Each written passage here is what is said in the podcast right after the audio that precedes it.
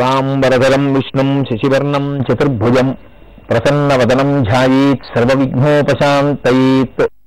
గురుర్బ్రహ్మా గురుర్విష్ణుః గురుర్దేవో మహేశ్వరః గురుః సాక్షాత్ పరబ్రహ్మ తస్మై శ్రీ గురవే నమః. వ్యాసాయ విష్ణురూపాయ వ్యాసరూపాయ విష్ణవే నమో వై బ్రహ్మనిధయే వాసిష్ఠాయ నమో నమః. వాగర్ధావివ సంపృక్తౌ వాగర్ధ ప్రతిపత్తయే జగతః పితరౌ వందే పార్వతీ పరమేశ్వరౌ. హరి ఓం. నిన్నటి రోజు చతుర్ముఖ బ్రహ్మగారి సభలో ప్రవర్తించకూడని రీతిలో ప్రవర్తించినటువంటి ఆ గంగమ్మ రాజు ఇద్దరూ కూడా బ్రహ్మగారి చేత శాపమును పొందినటువంటి వారై మర్త్యలోకమునందు పుట్టవలసినటువంటి అగత్యాన్ని పొందినటువంటి విశేషం గురించి వశిష్ఠ మహర్షి యొక్క ధేనువుని తస్కరించినటువంటి అష్టవసువులు భూమి మీద పుట్టవలసినటువంటి అగత్యాన్ని పొందినటువంటి విధానం గురించి మీకు వివరణ చేసి ఉన్నాను. ఇప్పుడు ఆ మహాభీషుడు బ్రహ్మగారి శాపం చేత భూలోకం మీద పుట్టాలి. పుట్టడం అంటే ఎవరి కడుపున పుడితే తన ధర్మానుష్ఠానమునకు వైక్లభ్యము కలగదో అటువంటి ఒక మహాపురుషుని కడుపున పుట్టాలని నిర్ణయం చేసుకుని సిద్ధపడినటువంటి ఆ మహాభీషుడు ప్రతీపునికి కుమారుడిగా జన్మించాడు. ఆ ప్రతీపుడు సామాన్యమైనటువంటి వ్యక్తి కాడు. ఆయన గంగానది ఒడ్డున కూర్చుని సూర్యాంతర్గతమైనటువంటి సూర్యమండలాంతర్గతమైనటువంటి శక్తి స్వరూపమైనటువంటి వరేణ్యమును గూర్చి స్తోత్రము చేసినటువంటి మహానుభావుడు. ఆ గంగకి అధిష్టాన దేవతగా ఉన్నటువంటి గంగమ్మ పైకి లేచి వచ్చి ఆ ప్రతీపుని యొక్క కుడితెడ మీద కూర్చుని నేను నీ యందు భర్తృత్వమును పొందాలనుకుంటున్నాను, అంటే నీకు నేను భార్యని కావాలనుకుంటున్నాను అంది. వెంటనే మహాధర్మాత్ముడు వేదవేదాంగ నిరతుడు సదాచారపరాయణుడు ద్విజుల చేత పొగడబడినటువంటి వాడు అపారమైనటువంటి కీర్తి కలిగినటువంటి వాడు తపశ్శక్తి సంపన్నుడు సూర్యభగవానుని యొక్క అనుగ్రహం పొందినటువంటి వాడైన ప్రతీపుడన్నాడు, స్థితాదక్షిణ ఊరుమ్మే సమాశ్లిష్యత భామిని అపత్యానాం స్నుషాణాంచ స్థానం విద్ధి శుచిస్మితే స్నుషామే భవ కళ్యాణి జాతే పుత్రేతి వంచితే భవిష్యతి చమే పుత్రస్తవ పుణ్యాన్న సంశయ. ఆయన అన్నారు, నీవు వచ్చిన కుడితెడ మీద కూర్చున్నావు. కుడితెడ కొడుకులు కూర్చోడానికి కోడళ్లు కూర్చోడానికి మాత్రమే యుక్తమైనటువంటి స్థానం పురుషుడికి. ఎడమతెడ మీద భార్య కూర్చుంటుంది, భార్యయే ప్రియురాలు కాబట్టి ఎడమతెడ మీద కూర్చున్నది భార్య. కుడితెడ మీద కూర్చోడానికి అర్హత పొందిన వారు ఒక్క కొడుకులు కోడళ్ళు. కోడలు తన కూతురుతో సమానం కాబట్టి కోడలు కుడితెడ మీద కూర్చోవాలి, ఎడంతెడ మీద భార్య కూర్చోవాలి. అందుకే భద్రాచలం వెళ్ళినటువంటి శంకర భగవత్పాదులు రామచంద్రమూర్తి యొక్క ఎడమతెడ మీద కూర్చున్నటువంటి సీతారామ దర్శనం చేసి వామాంకస్థిత జానకీ పరిహసత్కోదండ దండంకరీ చక్రం చోద్భకరేణ బాహుయుగలే శంకం సరం దక్షిణే అని ఆ ఎడమతెడ మీద కూర్చున్నటువంటి సీతమ్మతో కూడియున్న రామచంద్రమూర్తి యొక్క స్వరూపాన్ని వర్ణన చేసి స్తోత్రం చేస్తారు. ఎడమతెడ ఒక్క భార్య మాత్రమే కూర్చోవలసింది, కానీ నువ్వు కుడితెడ మీద కూర్చున్నావు కాబట్టి ఓ గంగ నీవు నాకు భార్యవి కాలు, నా కుమారుడికి భార్య అవుతావు, నాకు ఉత్తరోత్తర పుత్ర సంతానం కలుగుతుంది. నేను నా కొడుక్కి చెప్తాను, ఒకానొక కాలంలో నువ్వు యవ్వనాన్ని పొందిన తరువాత ఈ గంగా నది ఒడ్డున విహరించేటటువంటి సమయంలో నీకు కనపడేటటువంటి ఒక సుందరాంగి నా చేత నీకు భార్య కావడానికి యోగ్యమైనదిగా నిర్ణయింపబడి నాకు కోడల్ని చేసుకుంటానని నా చేత మాట ఇయ్యబడినది కనుక నీవు ఆమెని భార్యగా స్వీకరించవలసి ఉంటుంది అని నా కొడుకుని ఆజ్ఞాపిస్తాను. కాబట్టి ఉత్తరోత్తర కాలమునందు నీవు నాకు కోడలుగవుతావు తప్ప కుడితెడ మీద కూర్చున్న కారణం చేత నాకు భార్యవు కాలేవన్నాడు. సరేనంది గంగమ్మ వెళ్ళిపోయింది. ఆ తరువాతి కాలంలో ఈ ప్రతీపునకు శంతనుడు అనబడేటటువంటి పేరుతో బ్రహ్మగారి సభలో చూడకూడని చూపు చూసి శాపాన్ని పొందినటువంటి ఆ మహాభీషుడు కుమారుడిగా జన్మించాడు. ఆయన గొప్ప రాజర్షి, ధర్మాత్ముడు, సత్యశీలి, నిరంతరము సత్యమునందే మనసున్నవాడు. అటువంటి కుమారుణ్ణి పొందాననేటటువంటి సంతోషాన్ని పొందినటువంటి ప్రతీపుడు చాలా కాలం శరీరంతో ఉండి ఆయన తన కుమారుడికి యవ్వరాజ్య పట్టాభిషేకం చేసి తన తపోబలంతో శరీరం పడిపోయిన తరువాత ఊర్ధ్వలోకాల్ని చేరుకుని స్వర్గసీమని అలంకరించాడు. అటువంటి మహానుభావుడైనటువంటి ప్రతీపుని కుమారుడైనటువంటి శంతనుడు ఒకానొక సమయంలో గంగానది ఒడ్డున విహారం చేస్తూ వేటాడుతున్నాడు. ఆయన మంచి యవ్వనంలో ఉన్నాడు. ఈయన తండ్రి ప్రతీపుడు గంగమ్మకి మాట ఇచ్చాడు. ఆ గంగమ్మకి జ్ఞాపకం ఉంది, బ్రహ్మగారి శాపం చేత నేను ఈ భూలోకంలో పుట్టాను, మహాభిషుడు శంతనుడిగా పుట్టాడు, ఇప్పుడు నేను శంతనుడికి భార్యని కావాలి అని ఆవిడికి జ్ఞాపకం ఉంది. కానీ శంతనుడిగా పుట్టగానే తాను మహాభిషుడిగా ఉండేవాణ్ణని శాపాన్ని పొంది అలా పుట్టానని శంతనుడు మాత్రం మరిచిపోయాడు. ఎందుచేత అంటే పూర్వజన్మ జ్ఞానం ఎంతవరకు ఉంటుంది మనిషికి అని అడిగింది వేదాంత శాస్త్రం. భాగవతంలో దీని మీద చర్చ ఉంది. తల్లి కడుపులో ఉన్నంత కాలం పూర్వజన్మ జ్ఞానం ఉంటుంది. లోపల తల కిందకుంటుంది, కాళ్ళు పైకుంటాయి, శరీరం పెరిగిపోతుంది, చైతన్యం వచ్చేస్తుంది. అమ్మ తిన్న ఆహారం నాభిగా ఇస్తుంది. అమ్మ వేడి చేసే పదార్థం తింటే చేస్తుంది, చలవ చేసే పదార్థం తింటే పైసం పడుతుంది. తన మలమూత్రములను తాను అక్కడే విసర్జిస్తాడు. అందులోంచి పుట్టినటువంటి క్రిములు చాలా సున్నితమైనటువంటి ఆ శరీరాన్ని కొరికి తినేస్తుంటాయి. ఆ బాధ పడలేక భగవంతుణ్ణి స్తోత్రం చేస్తాడు. ఈశ్వర, ఎన్ని జన్మలో ఎత్తాను, ఎన్నోసార్లు నాకు శరీరం ఇచ్చావు, కానీ ప్రతి జన్మలోనూ సంసారం అనేటటువంటి బంధనమునందు పడిపోయి నిన్ను మరిచిపోయి ఈ భార్యా పుత్రులు శాశ్వతమనుకుని ఈ సంసారం అనేటటువంటి లంపటంలో పడిపోయాను.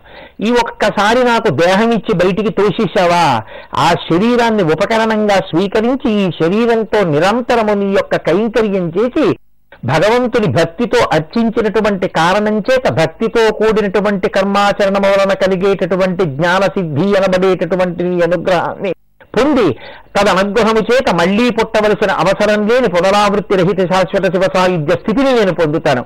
కాబట్టి ఈశ్వరా, నన్ను బయటికి తోసేస్తే ఆ శరీరంతో నీ సేవ చేస్తానని అడుగుతాడు. ఈశ్వరుడు ప్రసూతి వాయువు అనబడేటటువంటి వాయు రూపాన్ని పొంది అంత గాఢాంధకారంలోంచి వెలుతురులోకి వచ్చి పిల్లవాడు పడిపోతాడు. ప్రసూతి వాయువు బయటికి తోసేయగానే శఠమనేటటువంటి వాయువు వచ్చి పట్టుకుంటుంది. పట్టుకోగానే పూర్వజన్మలకి సంబంధించినటువంటి విషయముల నుండి విస్మృతిని పొందుతాడు, అన్నీ మరిచిపోతాడు. తాను ఎందుకు పుట్టాడో జ్ఞాపకం రావాలి అంటే తనని పట్టుకున్న శఠమన్న వాయువు పోవాలి. పోతే నేను ఇందుకు వచ్చానని గుర్తొస్తుంది. అందుకే శఠారి పెట్టారంటారు. శఠమనకు అరి, శఠమనకు శత్రు. భగవంతుని యొక్క పాదుకలను, పాదములను తల మీద పెట్టుకుంటే మళ్ళీ మనం ఎందుకు ఈ లోకంలోకి వచ్చాము అన్నది మనకి జ్ఞాపకానికి వస్తుంది. కాబట్టి మనుష్య జన్మ ఎందుండేటటువంటి పరమ ప్రయోజనము, మనుష్య జన్మకుండేటటువంటి ప్రథమ లక్షణము, అసలు జన్మ పొందగానే అమ్మ కడుపులోంచి పైకి రాగానే పూర్వజన్మకి సంబంధించిన విషయాన్ని మరిచిపోతారు. కాబట్టి శంతనుడు కూడా తాను మహాభీషుడనేటటువంటి విషయాన్ని మరిచిపోయాడు. ప్రతీప మహారాజుకు పుట్టగానే మరిచిపోయాడు. కానీ గంగమ్మ మాత్రం, ఆవిడ ఏ స్త్రీ ఎందు జన్మించినది కాదు కనుక గంగకి అధిష్టాన దేవతగానే ఇంకా ఉంది కనుక మర్త్యలోకంలో మహాభీషుడు శంతనుడిగా పుడితే ఆయనతో కలిసి సంసారం చేయవలసినటువంటి అవసరం ఉంది. కాబట్టి బ్రహ్మశాపమును ఔదరదాల్చవలసినటువంటి అవసరం ఉంది. కాబట్టి మహాభిషుడు మళ్ళీ శంతనుడుగా పుట్టే రోజు కోసం ఆమె ఎదురు చూస్తోంది. యవ్వనంలో ఉన్నటువంటి ఆ శంతన మహారాజు గారు ఆ గంగానది ఒడ్డున విహరిస్తున్నాడు, వేటాడుతున్నాడు. ఇంతలో ఒక ఆశ్చర్యకరమైన విషయం జరిగింది. గంగమ్మ శంతన మహారాజు గారిని వివాహం చేసుకుని మర్త్యలోకంలో కొంతకాలం వసించాలనేటటువంటి బ్రహ్మగారి శాపాన్ని నిజం చేయడం కోసమని ఈ భూలోకంలోకి వస్తున్నటువంటి సమయంలో అష్టవసువులు ఆవిడికి ఎదురుపడ్డారు. ఎదురుపడి గంగమ్మ పాదాల మీద పడి ప్రార్థన చేశారు. అమ్మ, వశిష్ఠ మహర్షి మా 8 భూలోకంలో పుట్టమన్నారు. 7 పుట్టగానే మరణిస్తారన్నారు. 8వ ఆయన మాత్రం దీర్ఘకాలం జీవిస్తారన్నారు. తల్లి, ఎవరి కడుపునో పుట్టి మరణించే కన్నా మహాపవిత్రురాలవు, 10 మందిని పాపముల నుంచి ఉద్ధరించేటటువంటి స్వరూపం ఉన్నదానవు కనుక నీ కడుపున పుడతాం, పుట్టి పుట్టగానే అమ్మ మమ్మల్ని చంపేయమ్మా, మేము శరీరాలు విడిచిపెట్టి మళ్ళీ వసూలం అయిపోతామని అడిగారు. తప్పకుండా మళ్ళీ మీరు దేవకార్య సిద్ధి కొరకు, మళ్ళీ మీరు మీ పదవులు పొందుట కొరకు మిమ్మల్ని నా కడుపులో ఉంచుకుని మీరు పుట్టగానే మళ్ళీ మిమ్మల్ని తీసుకెళ్లి గంగలో పడేస్తాను, అప్పుడు మీరు శరీరాలు వదిలిపెట్టి మీ వసు పదవులను పొందుతారు, అందుకని నేను మీకు జన్మ పోయేటట్టుగా నా కడుపులో మిమ్మల్ని భరిస్తానని వరమిచ్చి గంగమ్మ ఈ లోకానికి వచ్చింది. ఇప్పుడు గంగ ఒడ్డున వేటాడుతూ విహరిస్తున్నటువంటి శంతన మహారాజు గారికి గంగమ్మ కనపడింది.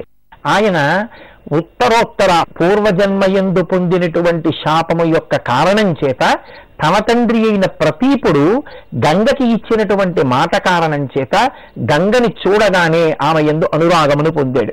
పొంది ఆమెని భార్యగా చేసుకుంటాను అని అడిగాడు. ఆవిడంది, శృణుమే సమయం రాజన్ రుణోమి త్వాం నృపోత్తమ, ఇచ్చ కుర్యామహం కార్యం శుభం వా ఇది వా శుభం, నిషేధ తయా రాజన్ నవక్తవ్యం తథా ప్రియం, యదాచత్వం నృపశ్రేష్ఠ నకరిష్యసి మే వచ తదా ముక్వా గమిష్యామి యథేష్టం దేశం మరిష. మహారాజా, నేను నీకు భార్యనవుతాను, నీతో కలిసి ఉంటాను, కానీ నాకొక షరతు ఉంది. నువ్వు ఎంతకాలం నేను అడిగినటువంటి కోర్కెని నిజం చేసి నా మాట పాలిస్తావో అంతకాలం నీకు నేను భార్యగా ఉంటాను. ఎప్పుడు నేను అడిగినటువంటి వరాన్ని అతిక్రమించి నేను అడిగినటువంటి కోర్కెని పక్కన పెట్టి నేను దన్న పని నువ్వు చేస్తావో ఆనాడు నిన్ను విడిచిపెట్టి నేను వెళ్ళిపోతాను. దీనికి నువ్వు సిద్ధపడితే నీకు నేను భార్యాస్థానంలోకి వచ్చి కూర్చుంటానని. ఏం కావాలి చెప్పమన్నాడు. నేను ఏ పని చేసినా నువ్వు ఎందుకు ఇలా చేస్తున్నావని అడగకూడదు, నేను ఏ పని చేస్తున్నా నువ్వు అడ్డగించి ఈ పని చెయ్యవద్దు అని అనకూడదు. నువ్వు అలా ఉన్నంతకాలం నేను నీతో ఉంటాను. నేను ఏదైనా ఒక పని చేసేటప్పుడు నన్ను నిగ్రహించి ఆ పని చెయ్యవద్దని విరోధించినా, నేను ఒక మాట ప్రతిపాదించినప్పుడు ఆ మాట కాదని తిరస్కరించి నువ్వు వేరు ప్రతిపాదన చేసి నా మాట చల్లకూడదని నాతో వాదించి తిరస్కరించి నిలబడినా నిన్ను విడిచిపెట్టి నేను మళ్ళీ వెళ్ళిపోతానంది. దానికేముంది, నిన్ను నేను ఏ పనిలోనన్నా నిగ్రహిస్తే కదా, నిన్ను కాదంటే కదా, అలాగే చేస్తాను, తప్పకుండా నా భార్యవి కమ్మన్నాడు. గంగ శంతనుడి భార్య అయింది. బ్రహ్మగారి యొక్క శాపం ఇప్పుడు అనుభవంలోకి వచ్చింది. ఇద్దరూ కలిసి సంతోషంగా ఉన్నారు. శంతన మహారాజు గారు గంగమ్మ యొక్క సంసారము ఫలితముగా వాళ్ళిద్దరికీ ప్రతి సంవత్సరం ఒక కుమారుడు చొప్పున పుడుతున్నాడు. ఆ పుట్టినటువంటి కుమారులందరూ అష్టవసువులలోని 7 ఒక్కొక్కడు పుడుతున్నాడు. గంగమ్మ వాళ్ళకి వరం ఇచ్చింది, నేను మిమ్మల్ని పుట్టగానే గంగలో పడేస్తాను, మీరు శరీరం విడిచిపెట్టి పుట్టి మరణించి వసువులవుదురుగానన్నారు కదా, అందుకని పుట్టగానే మరణించి మీరు మళ్ళీ వసుస్థానానికి వెళ్ళిపోండి. కడుపున పిల్లవాడు ఇలా పుట్టగానే ఆ పిల్లవాడిని పట్టుకుని గంగమ్మ చెరచెర ఆ ప్రసూతి మందిరంలోంచి గంగానది ఒడ్డుకు వెళ్ళి ఆ గంగలోకి పిల్లవాడిని విసిరివేసేది. కొడుకు పుట్టినప్పుడల్లా శంతన మహారాజు గంగమ్మ వెంట వెడుతూ ఉండడం, గంగమ్మ కొడుకుని గంగలో విసిరేయడం, ఆ పిల్లవాడు గంగలో పడి మరణించడం, గంగ తిరిగి వచ్చేయడం. నిగ్రహించి ఈ పని ఎందుకు చేశావని అడిగాడో వరం ఇచ్చాడు, అలా అడిగాడో అలా చెయ్యొద్దన్నాడో గంగ వెళ్ళిపోతుంది. తన భార్య ఎక్కడ వెళ్ళిపోతుందో అనేటటువంటి బాధతో 7 పర్యాయములు 7 కొడుకుల్ని చంపేసినా కిమ్మనకుండా ఊరుకున్నాడు. కానీ ఆ రాజ్యంలో ఉండేటటువంటి పౌరులు, ఆ రాజ్యంలో ఉండేటటువంటి మంత్రులు ఏ తల్లి చెయ్యరాని పని, కష్టపడి కన్నటువంటి పిల్లవాడి కోసం ప్రాణం విడిచిపెడుతుంది తల్లి ఎక్కడైనా. ఇదేం ఆశ్చర్యం, ఈ పుట్టినటువంటి కొడుకుని పట్టుకెళ్ళి గంగలో విసిరేస్తోంది గంగమ్మ.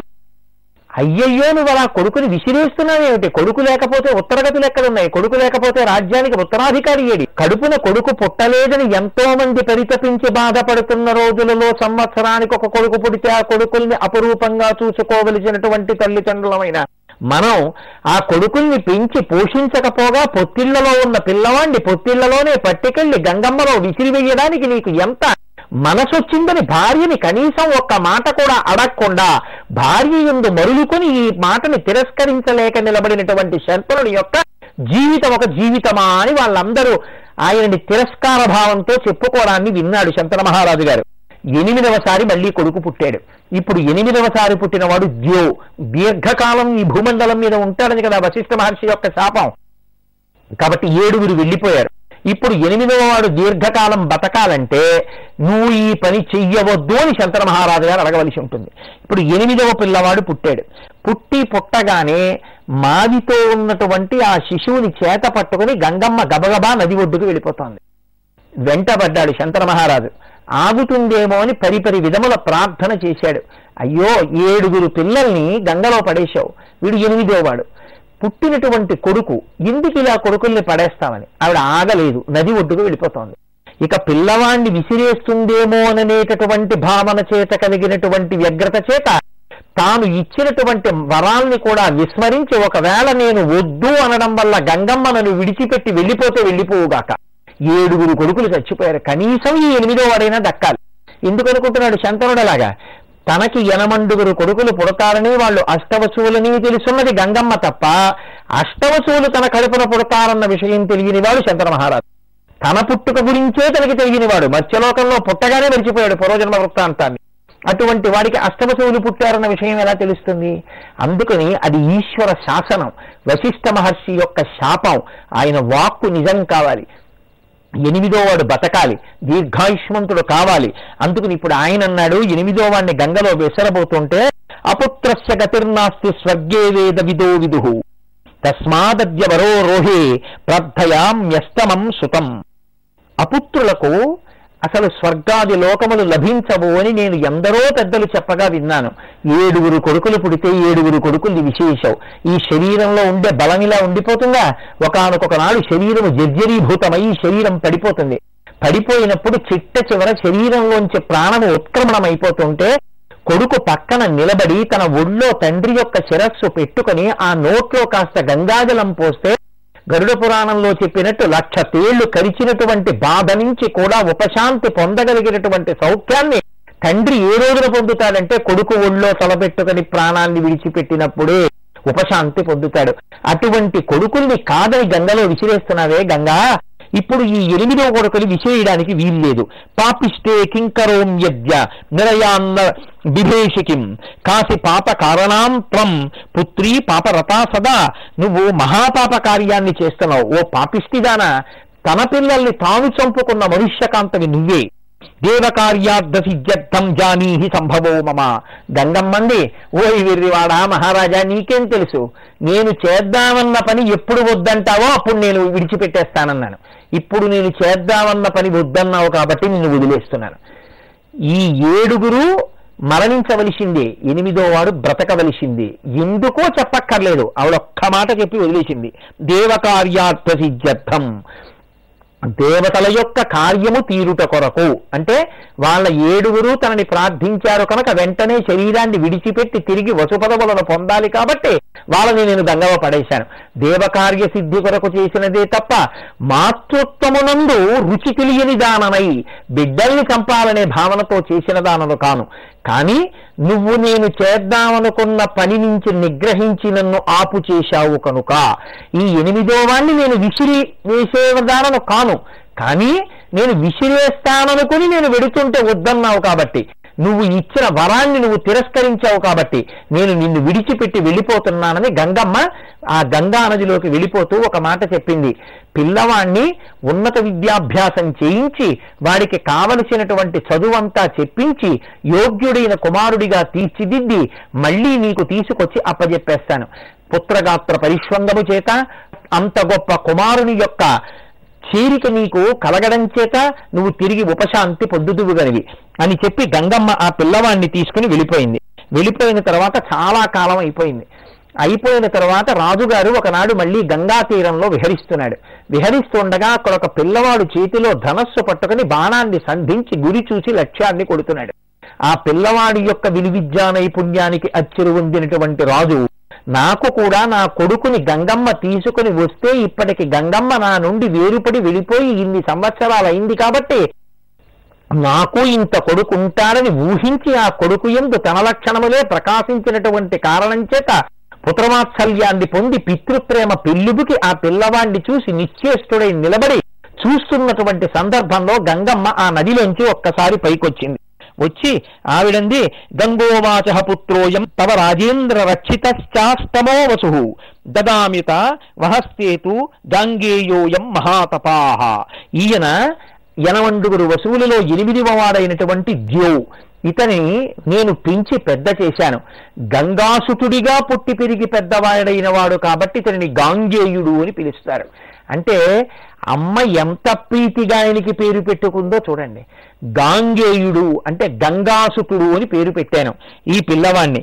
వశిష్ఠస్యాశ్రమే దివ్యే సంస్థితోయం సుతస్తమ సర్వ విద్యా విధానజ్ఞ సర్వార్థకుశల శుచి. ఈయన వశిష్ఠ మహర్షి యొక్క ఆశ్రమంలో సకల విద్యలను అభ్యసించాడు, సకల విద్యాపారంగతుడు. పరశురాముడికి ఎంత విలువిద్యవచ్చో ఈ పిల్లవాడికి కూడా అంత విలువిద్యవచ్చు. అటువంటి పిల్లవాణ్ణి అన్ని విధాలుగా తర్ఫీదు ఇచ్చినటువంటి వాణ్ణి అన్ని విద్యలయందు ప్రకాండుడైనటువంటి వాణ్ణి నీకు తిరిగి అప్పగిస్తున్నానని గంగమ్మ ఈ గాంగేయుణ్ణి తీసుకొచ్చి ఆ శంతన మహారాజు గారికి అప్పజెప్పి మళ్ళీ తాను యథాస్థితిలో వెళ్ళిపోయింది. వెళ్ళిపోయిన తర్వాత కొడుకుని చూసుకున్నటువంటి ఆ శంతనుడు అపారమైనటువంటి ఆనందాన్ని పొంది కొడుకుని కౌగిలించుకుని సంతోషించి అంతఃపురానికి తీసుకెళ్లి నాకొక కొడుకు లభించాడు అని పరమ సంతోషంతో కాలం గడుపుతున్నాడు. కాలము అన్ని రోజులు ఒక్కలా ఉండవుగా, అంత పైకెక్కి కింద పడిపోయినవాడుగా. భారత కథ ఇన్ని మలుపులు తిరగాలో, ఇన్ని మలుపులు తిరగడం కోసం మళ్ళీ శంతనుడు ఉద్భవించాడో, ఇన్ని మలుపులు తిరిగితే తప్ప గాంగేయుని యొక్క గొప్పతనం ఏమిటో ప్రకాశించదు. ఇన్ని మలుపులు తిరగాలి అంటే వెనక నుండి పరాశక్తి ఈ కథనంతటినీ కూడా తిప్పవలసి ఉంటుంది. కాబట్టి చూడండి ఎన్ని ఆశ్చర్యకరమైన మలుపులు తిరిగిందో. పుటం పెట్టిన కొద్దీ బంగారానికి వన్నె వచ్చినట్టు, కష్టాలు వచ్చిన కొద్దీ, ధర్మాన్ని ఊంచుకొని నిలబడిన కొద్దీ గాంగేయుడైనటువంటి ఆ భీష్ముడు ఎంత ప్రకాశించాడో, ఎంత వైభవాన్ని పొందాడో, ఎటువంటి స్థితిని పొందాడో మనకి వ్యాస మహర్షి ఒక క్రమంలో చూపిస్తారు. ఒకానొక నాడు ఈ శంతన మహారాజు గారు మళ్ళీ వేట కోసమని గంగానది తీరంలో విహారం చేస్తున్నాడు. ఆ సమయంలో ఆయనకి ఎక్కడి నుంచో ఒక గొప్ప దివ్య పరిమళం ఒకటి తన నాసాపుటములకు తగిలింది. ఇంత గొప్ప కస్తూరి వాసన ఎక్కడి నుంచి వస్తోంది అని చూశాడు. ఆమె యోజనగంధ. ఒకనొకనాడు పరాశర మహర్షి చేత అనుగ్రహింపబడి మత్స్యగంధగా పుట్టినది ఆయన అనుగ్రహంతో యోజనగంధగా మారింది. ఆవిడ శరీరంలోంచి వచ్చే దివ్య పరిమళము చేత ఆకర్షితుడైనటువంటి రాజు ఆమె సన్నిధికి చేరాడు. చేరిన తరువాత ఆమె ఎందు వలపుగొన్నాడు. ఈయన మనసు కామంతో కదిలింది అంటే భారత కథలో, చంద్రవంశ చరిత్రలో ఎన్నో మలుపులు తిప్పడానికి అమ్మవారు సిద్ధపడింది. ఎక్కడెక్కడ కదలిక ఉందో అక్కడక్కడ అమ్మవారు ఉంది అని నేను మీకు తరచు మనవి చేస్తున్నాను. ఇప్పుడు అమ్మవారు చంద్రవంశ చరిత్రని ఒక గొప్ప మలుపు ఒకటి తిప్పబోతోంది. ఈ మలుపులో మళ్ళీ చంద్రవంశం నిలబడాలంటే వ్యాస మహర్షి యొక్క అనుగ్రహం ఉంటే తప్ప నిలబడడానికి వీల్లేదు. అంత గొప్ప పరిస్థితి ఉత్పన్నం అవుతోంది. ఇప్పుడు శంతన మహారాజు గారు పరిమళాలు వెదజల్లుతున్నటువంటి శరీరం కలిగినటువంటి ఆ యోజన గంధి దగ్గరికి వెళ్ళి నిలబడి ఆయన అన్నాడు, కురు ప్రవీరం కురుమాం పతింత్వం వృధానగచ్చేన్నను యవ్వనంతే నచాస్తి పత్ని మమ వైద్యతీయ తం ధర్మపత్ని భవమే మృగాక్షి దాసోస్మితేహం వశగ సదైవ మనోభవ స్థాపయతి ప్రియే మాం గతా ప్రియా మాం పరిహృత్య కాంత నాణ్యావృతాహం విధురోస్మి కాంతే తాం వీక్ష సర్వావయవాతీరమ్యాం మనోహి జాతం వివశం మదీయం. నువ్వు సర్వాంగ సుందరమైనటువంటి శరీరాన్ని కలిగి ఉన్నావు. నీ యొక్క అవయవముల పొందికని చూస్తే నా మనసు విచలితమైంది. నేను ఇత పూర్వం వివాహమైన వాడను, కానీ ఇప్పుడు నా భార్య నా పక్కన లేదు. నా భార్య నా పక్కన లేని కారణం చేత ఇంతకాలం నుంచి నేను జీవితాన్ని వెళ్ళదీస్తున్నప్పటికీ కూడా నా మనస్సు ఏకాంత ఎందు లగ్నము కానటువంటి కారణం చేత తిరిగి భార్యా స్థానాన్ని వేరొక కాంతతో పూరించాలనేటటువంటి కోరిక నాకు పుట్టలేదు.